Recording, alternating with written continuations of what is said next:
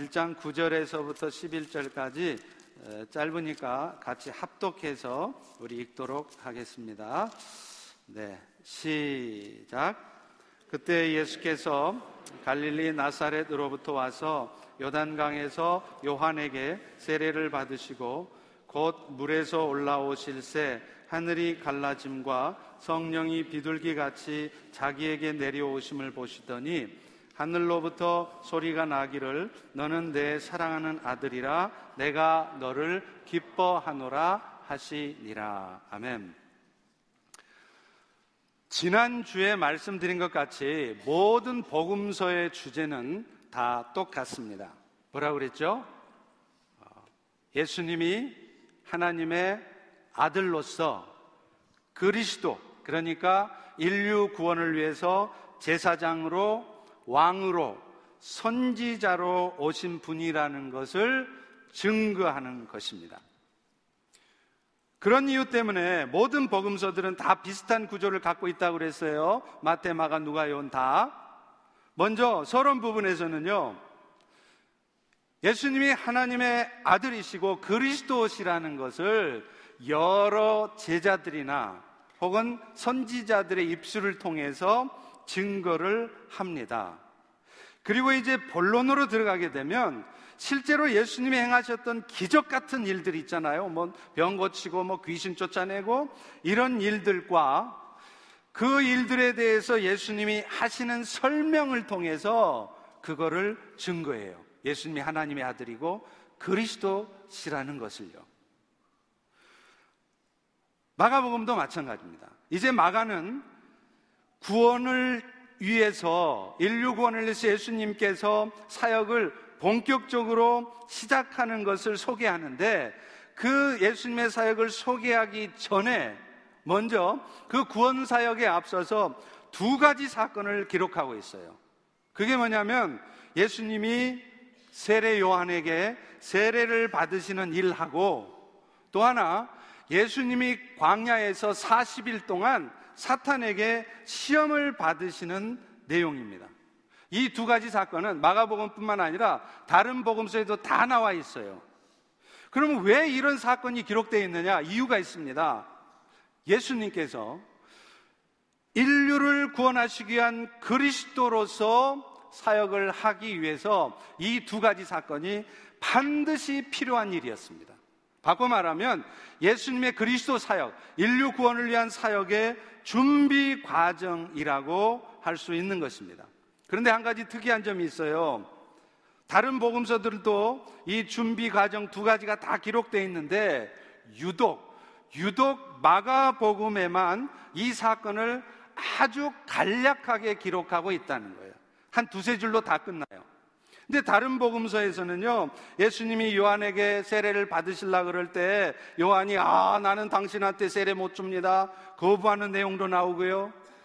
또 광야에서 예수님이 시험을 받으실 때도 3단계에 걸쳐서 구체적으로 그분이 받으신 시험이 무엇인지 구체적으로 쓰고 있어요. 그런데, 그런데 이 마가복음은 이 사건을 아주 간단하게 기록하고 있다는 것입니다. 그 이유는 마가는 지금 이 마가복음을 기록한 궁극적인 목적이 예수님의 공생의 사역에 초점이 주어져 있는 거였습니다. 특히 예수님께서 어떤 고난을 받으셨는지 예수님이 받으신 고난에 대해서 많이 기록하기를 원했어요. 왜냐하면 그 당시에 이 로마 정부의 핍박 때문에 교인들이 신앙생활하기가 참 힘들었습니다. 오늘날 여러분처럼 미국에 살아도 물질은 풍요로워졌지만 영적으로 점점 타락해가는 이 세상 속에서 오늘 여러분들이 신앙 생활을 하기가 믿음을 지켜가기가 참 힘든 것처럼 그 당시에 교인들이 그랬단 말이에요. 그래서 마가는 그런 흔들릴 수밖에 없는 성도들에게 흔들리지 않도록 예수님의 고난을 보여주면서 봐라 예수님도 너희들을 위해서 그런 고난을 당하셨다 용기와 위로를 주기 위해서 그 사역에 초점을 두었습니다. 그러다 보니까 서론적인 부분은 간단하게 넘어가는 거예요. 오늘 본문은 예수님께서 그 공성의 사역의 첫 번째 준비 과정으로 세례 요한에게 세례받는 내용입니다. 그런데 여러분, 사실이요. 세례를 받는 일로 치자면 누가 세례를 받아야 돼요? 예수님이 받을 일이 아니고 지금 세례 요한이 세례 받아야 될 일이에요. 그런데 어찌된 일인지 거꾸로 예수님께서 세례 요한에게 세례를 받으십니다. 이거는 이 자체만으로도 뭔가 중요한 의미가 있다는 것을 의미하는 것입니다. 저는 오늘 왜 예수님은 세례 요한에게 세례를 받으실 수밖에 없었는지, 그리고 그것이 왜 예수님의 구원 사역과 밀접한 관계가 있는 것인지를 세 가지를 여러분과 함께 나누어 보려고 합니다. 첫 번째는요. 예수님은 왜 세례 요한한테 세례를 받으셔야 했느냐? 무엇보다도 그 세례를 받는 과정을 통해서 예수님께서 하나님의 아들이시라는 것이 증거되기 때문이었습니다. 오늘 본문 9절을 다시 한번 같이 읽습니다. 시작. 그때 예수께서 갈릴리 나사렛으로부터 와서 요단강에서 요한에게 세례를 받으시고 여러분 여기서 그 때라는 게 어떤 때일까요? 이 때는요 일단 1차적으로 보면 세례 요한이가 요단강에서 열심히 세례를 베풀고 있을 때라는 의미예요. 그런데 이 그때라는 말은 보다 근본적이고 더 중요한 한 가지 의미가 있습니다. 그건 뭐냐면 예수님께서 이제, 이제 비로소 인류 구원을 위한 공생의 사역을 시작하신 때라는 의미가 있다는 것입니다. 이게 무슨 말이냐면요. 사실 예수님께서는요, 자신이 인류를 구원하기 위한 이 구원 사역을 시작하시기 전까지는 자기가 하나님의 아들이라는 사실, 자신 안에 신적인 요소, 신성이 있었다는 사실을 전혀 드러내지 않았어요. 일부러 공공하게 드러내지 않고 숨기고 있습니다. 오늘 본문에서 보듯이 갈릴리 나사렛이라는 동네에서 조용히 하나님의 때를 기다리며 살고 계셨어요. 사진 자료를 한번 보여주시죠. 갈릴리라는 곳이 어디냐? 당시에 갈릴리는요, 팔레스틴 지역의 네 개 행정구역 가운데 하나였는데, 가나안 땅의 가장 북편에 위치해 있어서 그야말로 촌동네, 변방 중에 변방이었어요. 제일 밑에 가장 중심이 되는 유대가 있고 그 위에 사마리아가 있고 그 위에 저 끄트머리에 지금 갈릴리가 있습니다. 더군다나 예수님께서 자랐던 나사렛이라는 동네는요 구약 성경에는 그 이름조차 안 나와요. 아주 시골 동네입니다. 두 번째 사진 한번 보여주시죠. 보시면 갈릴리는 결국 갈릴리 호숫가를 중심으로 이루어졌는데 나사렛이 어디입니까? 제일 꼴짝이, 제일 구석진 곳이죠. 그러니까 예수님은 일부러 당신을 드러내지 않기 위해서 갈릴리 저 변방 끝에 그것도 저 나사렛 촌동네에서 깊고 깊은 곳에서 30세가 될 때까지 하나님의 때가 될 때까지 조용히 지내셨습니다. 그러나 하나님께서는요, 예수님께서 이제 공생의 사역, 인류 구원의 일을 시작해야 되는 시점이 되니까 예수님의 신분을 분명히 밝히세요. 그것도 다른 무슨 선지자 입이나 이 정도가 아니라 예수, 하나님 자신이 직접, 직접 분명한 음성으로 예수가 하나님의 아들이심을 밝히십니다. 그리고 그 일을 위해서 예수님은 세례 요한에게 지금 세례를 받으시는 거예요. 예수님이 하나님의 아들이신 것이 밝혀진 것은요, 예수님께서 요한에게 세례를 받으실 때 나타났던 초자연적인 현상과 또 그 상황에서 들려졌던 하나님의 음성을 통해서였어요. 우리 다 같이 10절 읽어봅니다. 시작. 건물에서 올라오실새 하늘이 갈라짐과 성령이 비둘기 같이 자기에게 내려오심을 보시더니 예수님이 세례를 받고 지금 물에서 올라오는데 그 순간 어떤 현상이 생겼느냐면 하늘이 쫙 열리는 거예요. 그리고 성령께서 비둘기 같이 임하는 모습이 그 자리에 있는 많은 사람들의 눈에 보이게끔 하셨다는 거예요. 이 상태가 도대체 어떤 상태였는지 우리는 정확히 알 수 없습니다. 그러나 그 당시에 초대교회 당시에 교부였던 저스틴이라고 하는 사람은 그 당시의 모습을 하늘에서 큰 열림 가운데 큰 빛이 임하는 것이었다. 이렇게 쓰고 있습니다. 그런데요, 이런 상황이 지금 있는 것은 사실은 이것 자체가, 이것 자체가 지금 예수님께서 하나님의 아들로서 이 땅을 구원하러 오신 메시아라는 증거였던 거예요. 왜냐하면 이미 예수님이 오시기 전 650년 전에 이사야라고 하는 선지자는 이사야 61장 1절에 예수님께서 오시게 되면 하늘이 열리고 성령이 임할 것을 미리 말씀을 해 놓으신 거예요. 그래서 거기 보면 주 여호와의 영이 내게 내리셨으니 이는 여호와께서 내게 기름을 부으사 가난한 자에게 아름다운 소식을 전하게 하려 하심이라. 지금 예수님이 세례를 받으실 때 하늘이 쫙 열리면서 성령이 쫙 임할 때 이 이사야서의 말씀을 알고 있었던 이스라엘 백성들은 아 저분이 이사야서에 예언된 그 메시아구나 이 인류를 구원하기 위한 구원자로 오신 것이구나 그거를 확실히 알 수 있었던 거예요. 그걸 증거하기 위해서 그 순간 성령이 임하셨던 것입니다. 그리고 그리고 더 중요한 것은 그 성령이 임하는 순간요. 하늘이 열리면서 하늘에서 하나님의 음성이 들려요. physically. 여러분이 무슨 성경을 읽다가 마음에 감동으로 큰 음성을 들었다. 그런 음성이 아니라 실제로 physically, 물리적으로 하나님의 음성이 들리는 거예요. 오늘 여러분은 그런 하나님의 음성 들어보셨어요? 기도하다가 혹은 성경 읽다가 내 마음에 성령님이 주시는 그런 하나님의 음성 말고 정말로 물리적으로 하나님께서 사랑하는 아들아 그 음성을 들어보셨습니까? 틀림없이 이 자리에 계십니다. 어떤 분들이 그러시느냐? 인생의 깊은 고뇌 가운데 깊은 기도에 들어가신 분, 그런 분들은 하나님의 음성을 듣습니다. 근데요, 예수를 믿어도 다 잘 돼. 뭐 비즈니스 문제 없어. 뭐 아들, 딸 다 잘 돼. 건강해. 그러면 깊은 기도에 못 들어갑니다. 깊은 기도에 들어가지 않으면 이런 하나님의 음성, 물리적인 음성을 들을 수가 없어요. 그런데 어째서 나는 이렇게 다른 사람들하고는 다른 이런 고통스러운 삶을 살아야 합니까? 하나님 왜 나한테만 이런 어려움을 주십니까?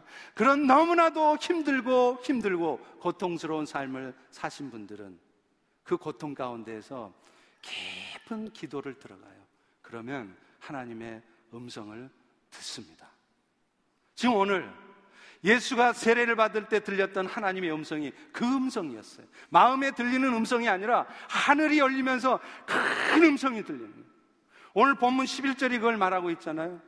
제가 하나님은 아니지만 제가 하나님을 흉내내 가지고 그 하나님의 음성으로 이걸 말을 해줄게. 이런 음성이었을 것 같아요. 이는 내 사랑하는 아들이요 내가 기뻐하는 자라. 좀 하나님 같아요? 저 이단 아닙니다. 여러분 그런데 내 사랑하는 아들이라는 이 말씀은요 헬라어 용법상 아주 특별한 용법이에요. 그게 현재 직설법이라는 용법인데요. 이것은 예수님께서 한 번만 하나님의 아들이 아니라 그 신분의 변함이 없이 과거에도 현재에도 미래도 영원토록 동일하게 하나님의 아들이시라는 그런 의미를 갖는 용법이었습니다.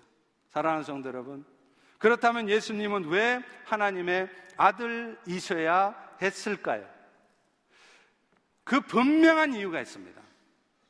예수님이 하나님의 아들이셔야 되는 이유는 예수님께서 하시는 구원 사역을 이루시려면 그분 자신이 무죄하셔야 돼요. 죄가 없으셔야 돼요. 예를 들어 보면 예수님 만약에 죄가 있는 분으로서 십자가의 죽음을 당한다면 그거는 자기 죄에 대한 대가를 치른 거예요.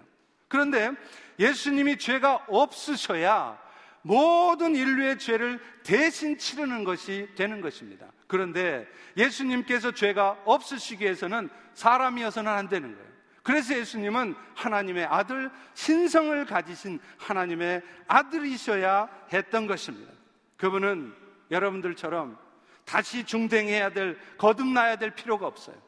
여러분들처럼 하나님의 은혜는 하나님의 은혜로 예수 믿어서 하나님의 자녀는 되었지만 이제 실제적으로 날마다 거룩한 삶을 살아가기 위해서 날마다 예수님 닮기 위해서 노력해야 되는 그런 성화의 과정이 필요 없는 분이셨습니다. 왜냐하면 그분은 처음부터 완전하신 하나님의 아들이셨기 때문입니다. 할렐루야. 그런데요, 여기서 우리가 주의해야 될 게 있어요. 그럼 만약 예수님이 하나님의 아들이시고 신성을 가지신 분이라면 예수님은 사람은 아니셨느냐? 아닙니다. 아니, 맞습니다. 예수님은요, 하나님의 아들로서 신성을 가지신 분이셨지만 또한 그분은 사람의 모습을 입고 오신 분명한 인성을 가지신 분이셨어요.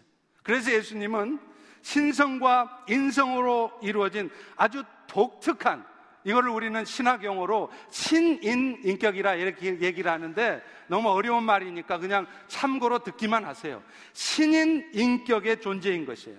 바꿔 말하면 인간이 신으로 올라가서 인신이 된 게 아니고 하나님께서 사람이 되신 신인 인격인 것입니다. 한 인격 안에 두 본성이 공존하시는 것이죠. 근데 사실 이런 부분은요, 우리 이성으로는 이해하기가 쉽지가 않습니다. 왠지 아세요? 우리는 시간과 공간의 제약을 받고 사는 존재. 그거를 3차원적 존재라 그러잖아요. 여러분이 동시에 다른 곳에 존재할 수 있어요? 제가 제발 그렇게 3차원적 그 차원을 넘어서 공간을 초월한 사람이었으면 좋겠어요.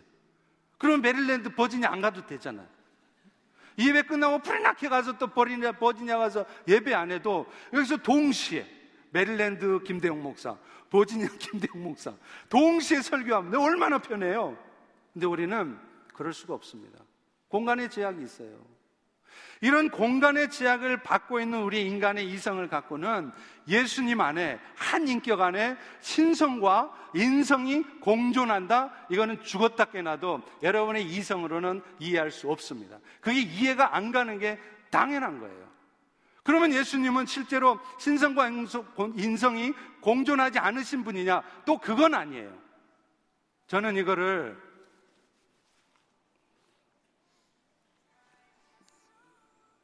찬양이 혼자 틀어지고 있었네. 저는 이거를요, 하루살이와 메뚜기 얘기를 통해서 여러분에게 설명을 해드리고 싶어요.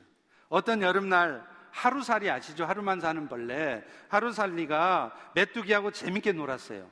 그리고 저녁 무렵 헤어질 때가 되니까 메뚜기가 하루살이한테 인사를 합니다.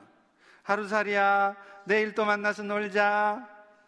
그랬더니 하루살이는 그 메뚜기의 말을 이해할 수가 없는 거예요. 왜죠? 하루살이 지한테는 내일이 없어요. 저는 오늘이 끝인 거예요. 그런데 여러분, 하루살이 지한테 내일이 없다고 그래서 그래서 메뚜기 말이 틀린 말이라고 그래서 메뚜기한테도 틀린 말입니까? 아니에요. 메뚜기에는 내일이 있습니다. 그렇기 때문에 메뚜기의 그 말은 절대로 틀린 말이 아닌 것입니다. 마찬가지예요. 공간의 제약을 받지 않는 하나님의 세계에서는 삼위일체 교리 있잖아요. 셋이 하나고 하나가 셋이래. 그게 말이나 돼요? 세 분 하나님이 세 분이시고 한 분 하나님이 한 분 하나님이시 셋이면 셋 하나면 하나지 어떻게 셋이 하나 됐다 하나가 셋이 돼요? 그건 말도 안 되는 소리 하지 말라고. 어떻게 예수님이 신성이면 신성, 인성이면 인성이지 신성과 인성이 어떻게 공존할 수 있냐? 우리 이성으로는 이해할 수 없어요. 그러나 그거는 우리의 한계적인 이성으로 이해가 안 되는 것이지 무한 차원의 존재이신 공간의 제약을 받지 않는 하나님의 존재에서는 얼마든지 셋이 하나 되고 하나가 셋이 되는 거예요. 그렇기 때문에 이 예수님의 신성과 인성의 교리는 우리 이성으로 이해하는 것이 아니라 성령의 역사하심으로 믿음으로 받아들여지는 것입니다. 오늘 여러분들도 이거를 머리로 이해하려고 하지 마세요. 죽었다 깨나도 이해 안 됩니다. 그러나 성령께서 우리를 거듭나게 하실 때 이 말도 안 되는 이야기들이 믿어지고 받아들여지게 되는 것이에요. 사랑하는 성도 여러분, 예수님은 우리를 구원하시기 위하여서 하나님의 아들로 오셨습니다. 또한 그분은 우리의 죄를 대속하기 위해서 사람의 모습을 입고 오셨습니다. 할렐루야. 이제 두 번째로요.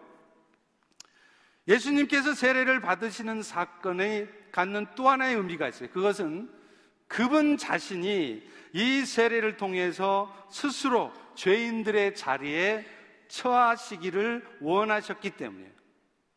지금 이 똑같은 사건을 기록하고 있는 마태복음 3장 14절에 보면 세례 요한은 세례 받으러 오시는 예수님한테 세례 주기를 거부하는 내용이 나와요. 뭐 당연한 일이죠. 어떻게 메시아의 길을 준비하러 온 세례 요한이 지가 세례를 받았으면 받았지 메시아한테 세례를 감히 줍니까 지가 말이 안 되는 얘기잖아요.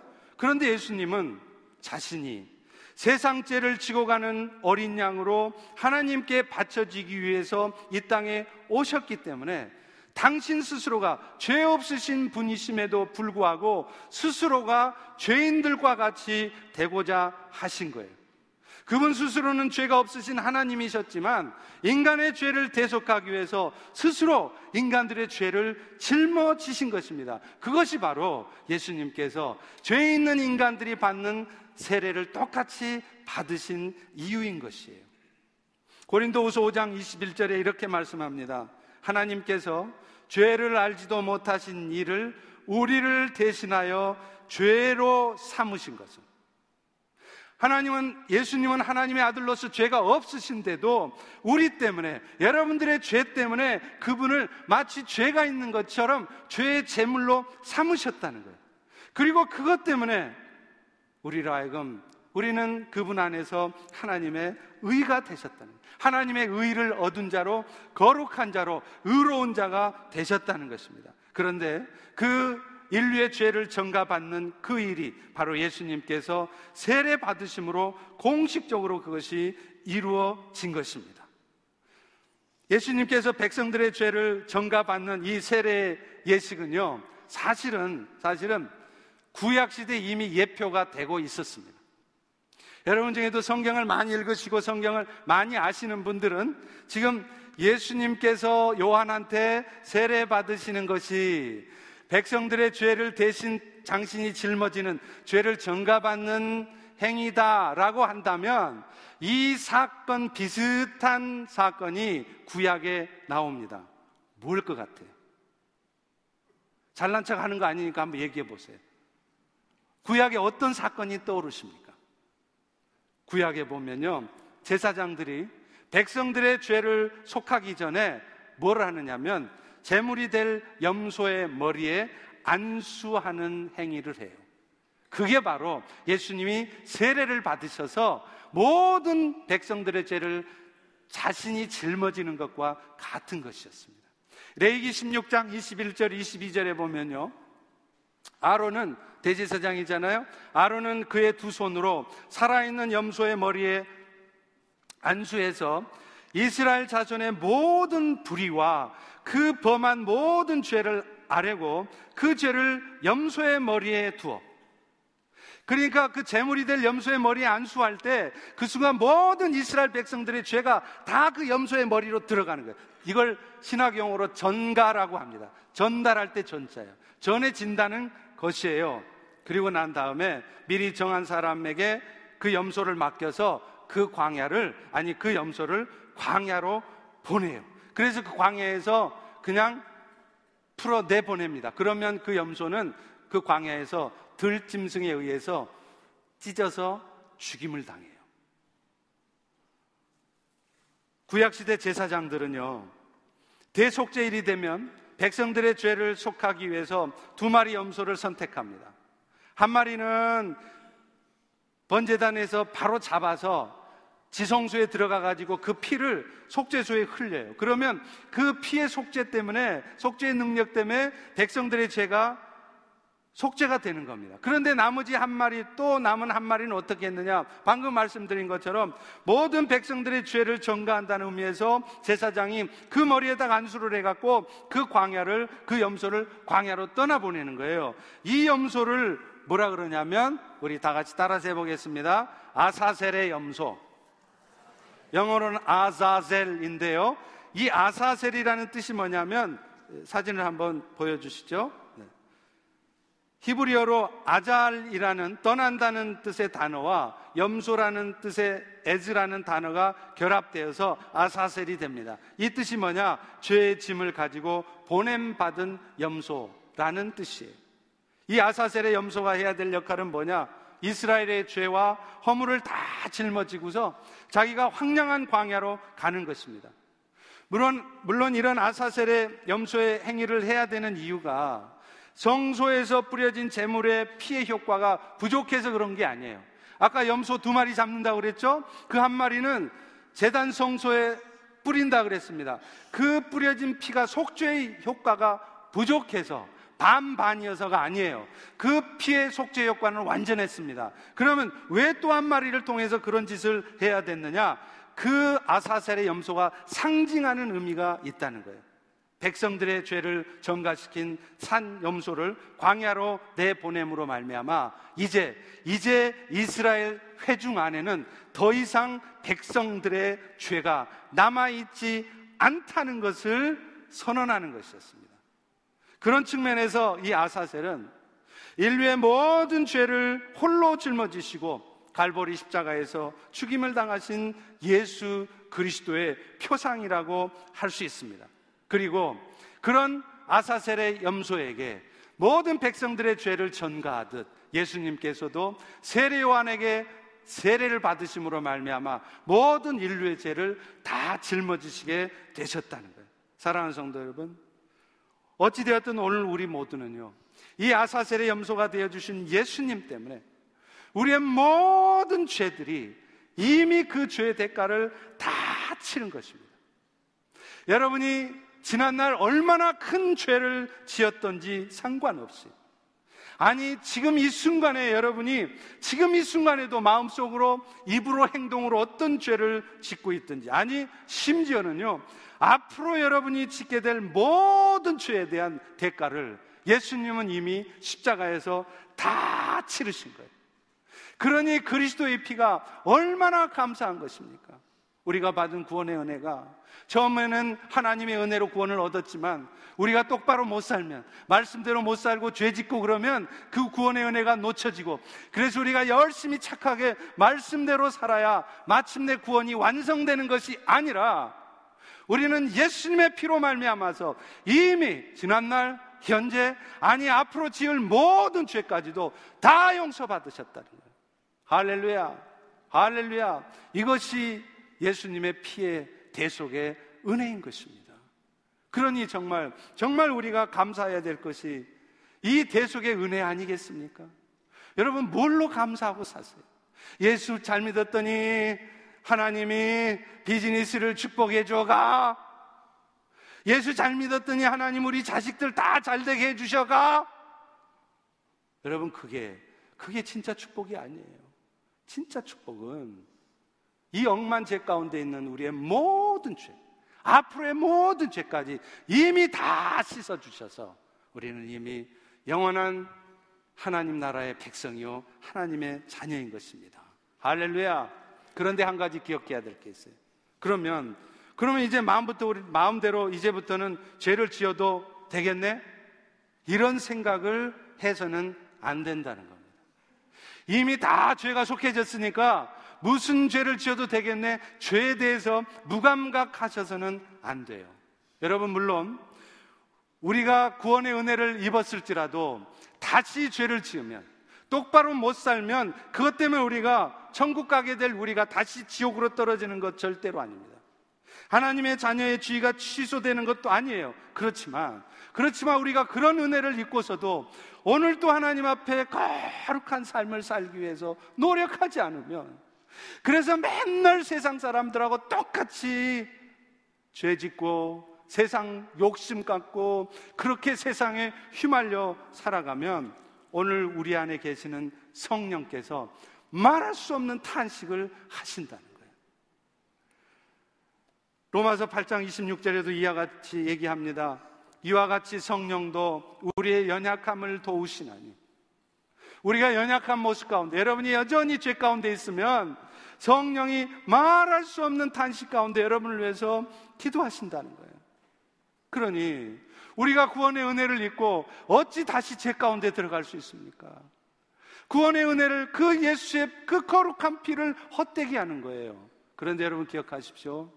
여러분이 비록 그 죄 가운데 있을지라도 그 죄 때문에 여러분이 다시 지옥 가지는 않겠지만 성령님이 가만 계시지는 않습니다.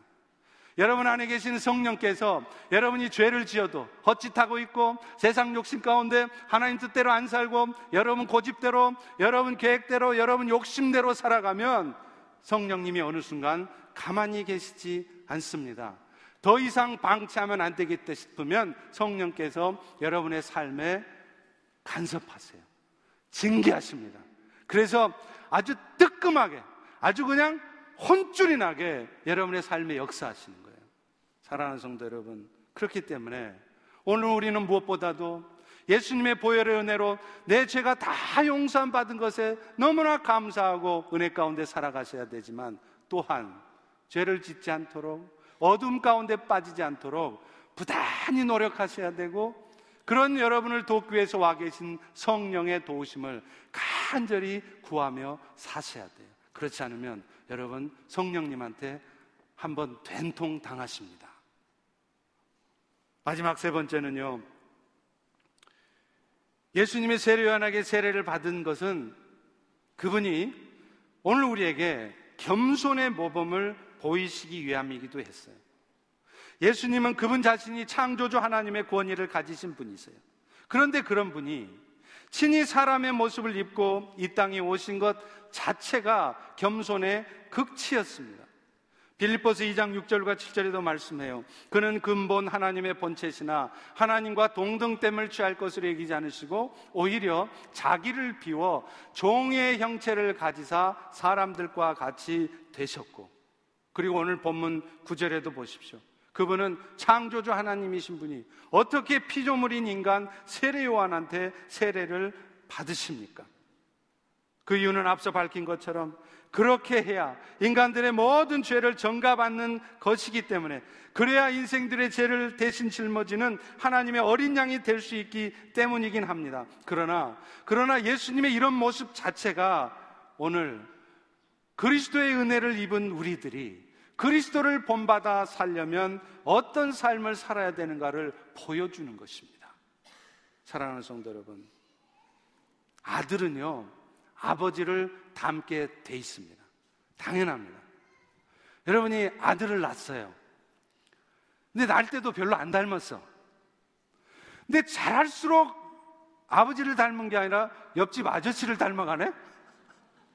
이게 뭔 일이래요? 그러면 그 아들이 그 아버지의 아들이라고 확신할 수 있어요? 물론 처음에 날 때는 안 닮을 수 있어요. That's fine. 그런데요, 잘하면 잘할수록 어떻게 뒷꼭지도 똑같아지는 거예요. 왜요? 아들이기 때문에 그렇습니다. 아들은 아버지를 닮아야 되는 거예요. 마찬가지로 오늘 우리가 하나님의 은혜로 하나님의 아들들로 태어났지만 하나님의 아들들이 된 우리들은 이제 계속해서 점점점 아버지를 닮아 가야 돼요. 근데 문제는 닮아갈 아버지가 안 보여. 왜 하나님은 영이시니까. 그래서 하나님께서 우리에게 그 아버지를 보여주셨습니다. 누구를 통해서요? 누구를 통해서요? 그 이름 예수 그리스도예요. 예수님을 통해서 보여주시면서 그분의 모습을 통해서 너희가 저 예수를 보고 너희도 점점 나를 닮으라. 그런데 여러분, 그 예수님의 모습을 한마디로 말하면 뭐라고 말할 수 있을까요? 겸손과 온유이십니다. 그렇기 때문에 오늘 구원의 은혜가 정말 감사하다면 오늘 여러분이 오늘 또 해야 될 일은 뭐냐? 기도 많이 해서 비즈니스 잘 되게 해달라고 기도하는 그 일을 여러분이 할 일이 아니고 기도 많이 해서 내 자식들 좋은 대학 가게 해달라고 기도하는 거 그 일이 여러분이 진짜 해야 될 일이 아니고 오늘도 여러분은 성령의 도우심을 간절히 구해서 오 주님, 오 성령님, 내가 예수님 닮기 원합니다. 나를 더 겸손해지게 하시고 나를 더 온유해지게 하세요. 그렇게 구하셔야 돼요. 저분은 참 믿음 좋아. 얼마나 믿음 좋은지 몰라. 근데 좀 까칠해. 여러분 이게 말이 된다고 생각하세요? 아니, 어떻게 믿음이 좋은데 까칠해요? 까칠하시면 그분 아직 미안하지만 믿음이 부족하신 거예요. 더 성숙해지셔야 되는 분이에요. 예수님을 닮으면 정말로 겸손해지고 점점 더 온유해지게 돼 있습니다. 우리의 삶의 목표가 바로 그것이에요. 그렇게 하고 있으면 여러분의 삶의 비즈니스가 잘 돼야 되면 하나님이 알아서 다 잘 되게 해주시고요. 여러분이 높은 자리에 가셔야 되면 여러분이 예수님 점점 닮아서 내가 어떻게 하면 더 겸손해질까? 내가 어떻게 하면 더 온유해질까? 하고 있어 보세요. 그러면 하나님이 알아서 여러분 다 높여주십니다. 그래서 하나님께서는 오늘도 여러분에게 그런 겸손을 주시기 위해서 하시는 일이 있습니다. 바로 여러분의 삶에 고통을 주시는 거예요. 시편 107편 12절에 보면 이런 말씀이 있습니다. 그가 고통을 주어 그들의 마음을 겸손하게 하셨으니 그들이 엎드러져도 돕는 자가 없었도다. 하나님은 여러분들을 겸손하게 하시고 싶어서 무슨 일을 하시느냐? 여러분의 삶에 고통을 주세요. 너무 힘들어 죽겠는데, 그래서 내가 아주 엎드려져 있는데도 옆에서 돕는 자가 하나도 없는 거예요. 아니, 저 인간이 왜 나를 안 도와주는 거야? 그런 일이 괜히 생기는 게 아니라는 거예요. 왜 생긴다고요? 그 일을 통해서 여러분을 더 겸손하게 하시겠다는 것입니다. 하나님이 우리에게 주시는 고통은 다양합니다. 직접적으로 우리 육신의 질병을 주시기도 해요. 여러분의 삶에 경제적인 어려움을 주시기도 합니다. 때로는 관계에 있어서 아픔을 겪게도 해요. 그런데 이 모든 고통스러운 상황들이 오는 이유가 뭐냐? 그 고통의 공통점이 있습니다. 결국 그런 상황들 때문에 오늘 여러분들이 겸손해지실 수 있다는 거예요. 여러분, 우리 죄악된 본성은요, 여러분이나 저나 다 똑같습니다. 얼마나 못돼 먹었는지 몰라요. 참 인간들 못돼 먹었더라고요. 그런 못돼 먹은 본성을 갖고 살기 때문에요. 우리의 삶에 고통이 오지 않으면 우리는 죽었다 깨나도 낮아지지 않습니다. 겸손해지질 않아요. 우리는 내 삶에 막 좋은 일만 생기고 축복된 일만 있으면 내가 더 하나님 은혜에 감사하고 더 겸손해질 것 같죠. 천만의 말씀이에요. 너무나도 못돼 먹은 여러분의 본성은, 저의 본성은 고통이 오지 않으면 절대로 낮아지지 않습니다. 그래서 고통을 우리에게 주시는 것이에요. 그런 힘든 상황이 오면 그런데도 우리는 자신의 힘으로 그것을 해결해 보려고 애를 씁니다. 그래봐야 결국 아무도 돕는 자가 없기 때문에 해결이 안 되겠죠? 그러면 그제서야, 그제서야 두 손 두 발 드는 거예요. 아니, 하나님이 축복을 주실 때 미리미리 알아서 기면 얼마나 좋아요? 미리미리 조심해서 늘 겸손한 모습으로, 늘 온유한 모습으로 살아가면 좀 좋아요. 근데 안 돼요. 그러다가 막상 감당하기 힘든 일이 터져 봐야 그제서야 자신을 낮추는 것입니다. 또 어떤 경우는요, 우리 자녀들을 통해서 고통을 주실 때도 있습니다. 저도 그렇지만 여러분도 자식보다 더 소중한 게 뭐가 있겠어요? 저도 셋째 아이를 늦둥이로 얻었습니다. 하나님이 은혜로 주셨어요. 근데 난 지 12일 만에 하나님이 다시 데리고 가셨어요. 그 고통 가운데 하나님이 저에게 정리시켜 주신 것 참 많았습니다. 하나님이 여러분을 다스리실 때도 여러분의 자식을 통해서 그 일을 하세요. 그들에게 힘든 상황을 주심으로 해서 그 힘들어하는 자녀들의 모습을 바라보는 우리 자신들을 겸손하게 하시려는 것이에요.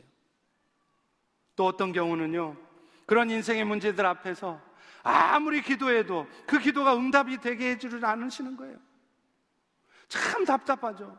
하나님 내가 뭐가 부족해서 내가 기도가 부족해요. 내가 뭘 열심히 못 살았어요. 왜 이렇게 기도 응답을 안 해주세요? 근데 안 해주시는 거예요. 이유가 뭔지 아십니까? 고린도후서 12장 7절 8절에 나옵니다. 바울이 고백하죠. 여러 계시를 받은 것이 지극히 크므로 너무 자만하지 않게 하시려고 내 육체의 가시 곧 사탄의 사자를 주셨으니 이는 나를 쳐서 너무 자만하지 않게 하려 합니다. 바울은 이 육체의 가시와도 같은 고통이 자신에게 떠나가도록 세 번이나 간절히 기도했지만 하나님은 안 고쳐 주세요.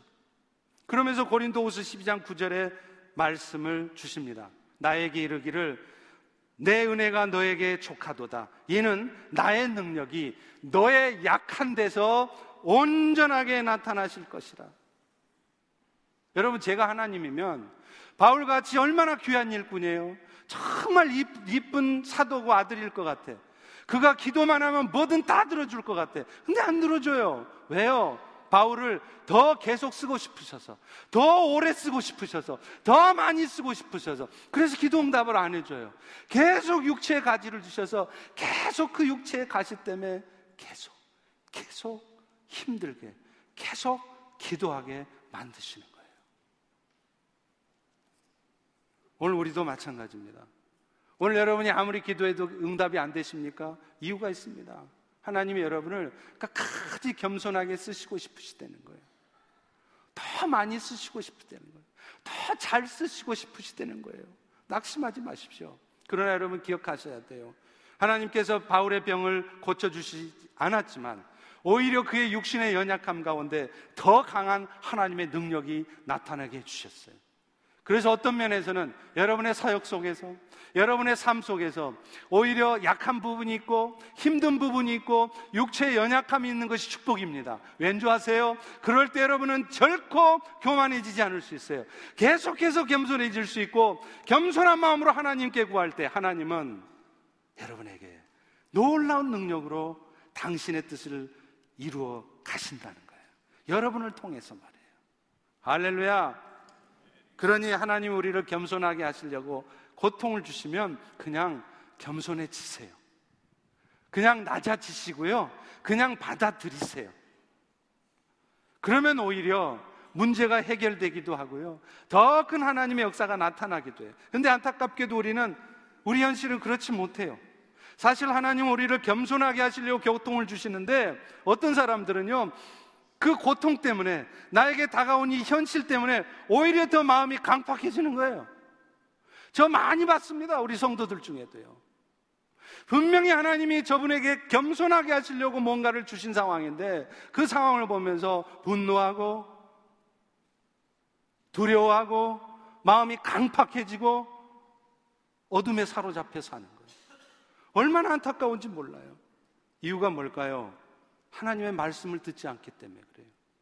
하나님의 말씀을 듣는 사람들은 고통 앞에서 겸손해집니다. 그 고통 앞에서 화내지 않습니다. 먼저 자신을 돌아보게 됩니다. 왜요? 그 말씀을 통해 하나님의 음성을 듣기 때문이에요.